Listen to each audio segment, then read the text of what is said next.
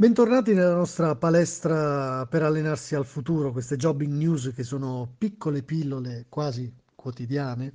per riflettere su ciò che ci potrà servire nella vita e soprattutto nel lavoro per aumentare le nostre possibilità di occupabilità in un mercato del lavoro sempre difficile, lo ripetiamo ed è inutile negarlo. Una delle attività che eh, caldeggiamo e caldeggio costantemente attraverso queste pillole è proprio quella della formazione continua e in ambito di formazione continua la lettura di libri, di giornali, di riviste, di articoli sul web interessanti che possano ispirarci e creare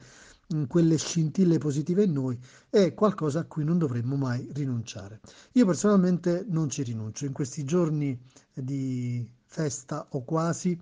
eh, sto leggendo Grinta, un libro di Angela Duckworth,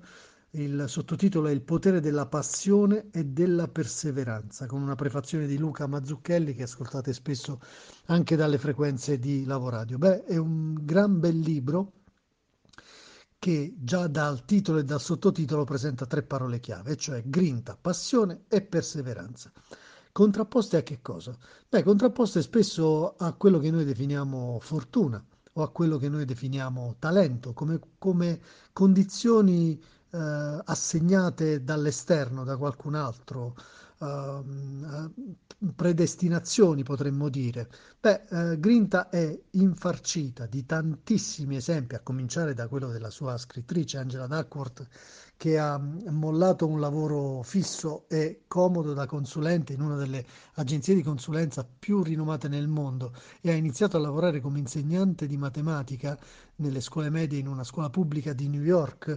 ehm, con eh, sostanzialmente un abbassamento del livello economico notevole rispetto alla sua carriera da consulente,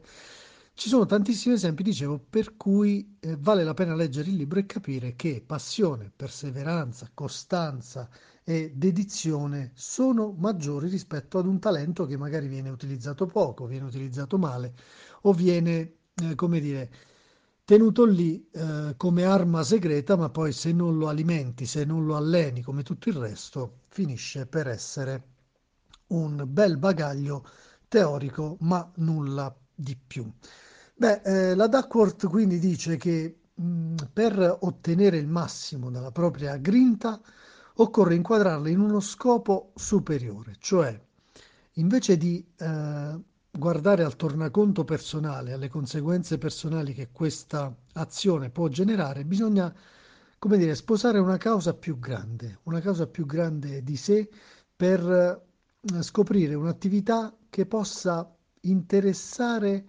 eh, personalmente, certo, però possa essere inquadrata in una finalità più alta, più ampia, più vasta, di tipo altruistico. E questa è la molla, secondo Angela Duckworth, che spinge poi a, a travolgere qualsiasi paura, qualsiasi esitazione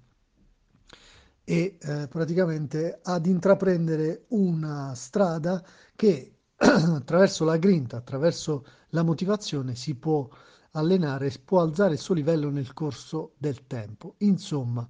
grintosi si nasce, ma lo si può anche diventare con tanto allenamento. E la Duckworth nella seconda parte del libro ci spiega in che modo possiamo fare progressi per portare passione, perseveranza e grinta nella nostra vita.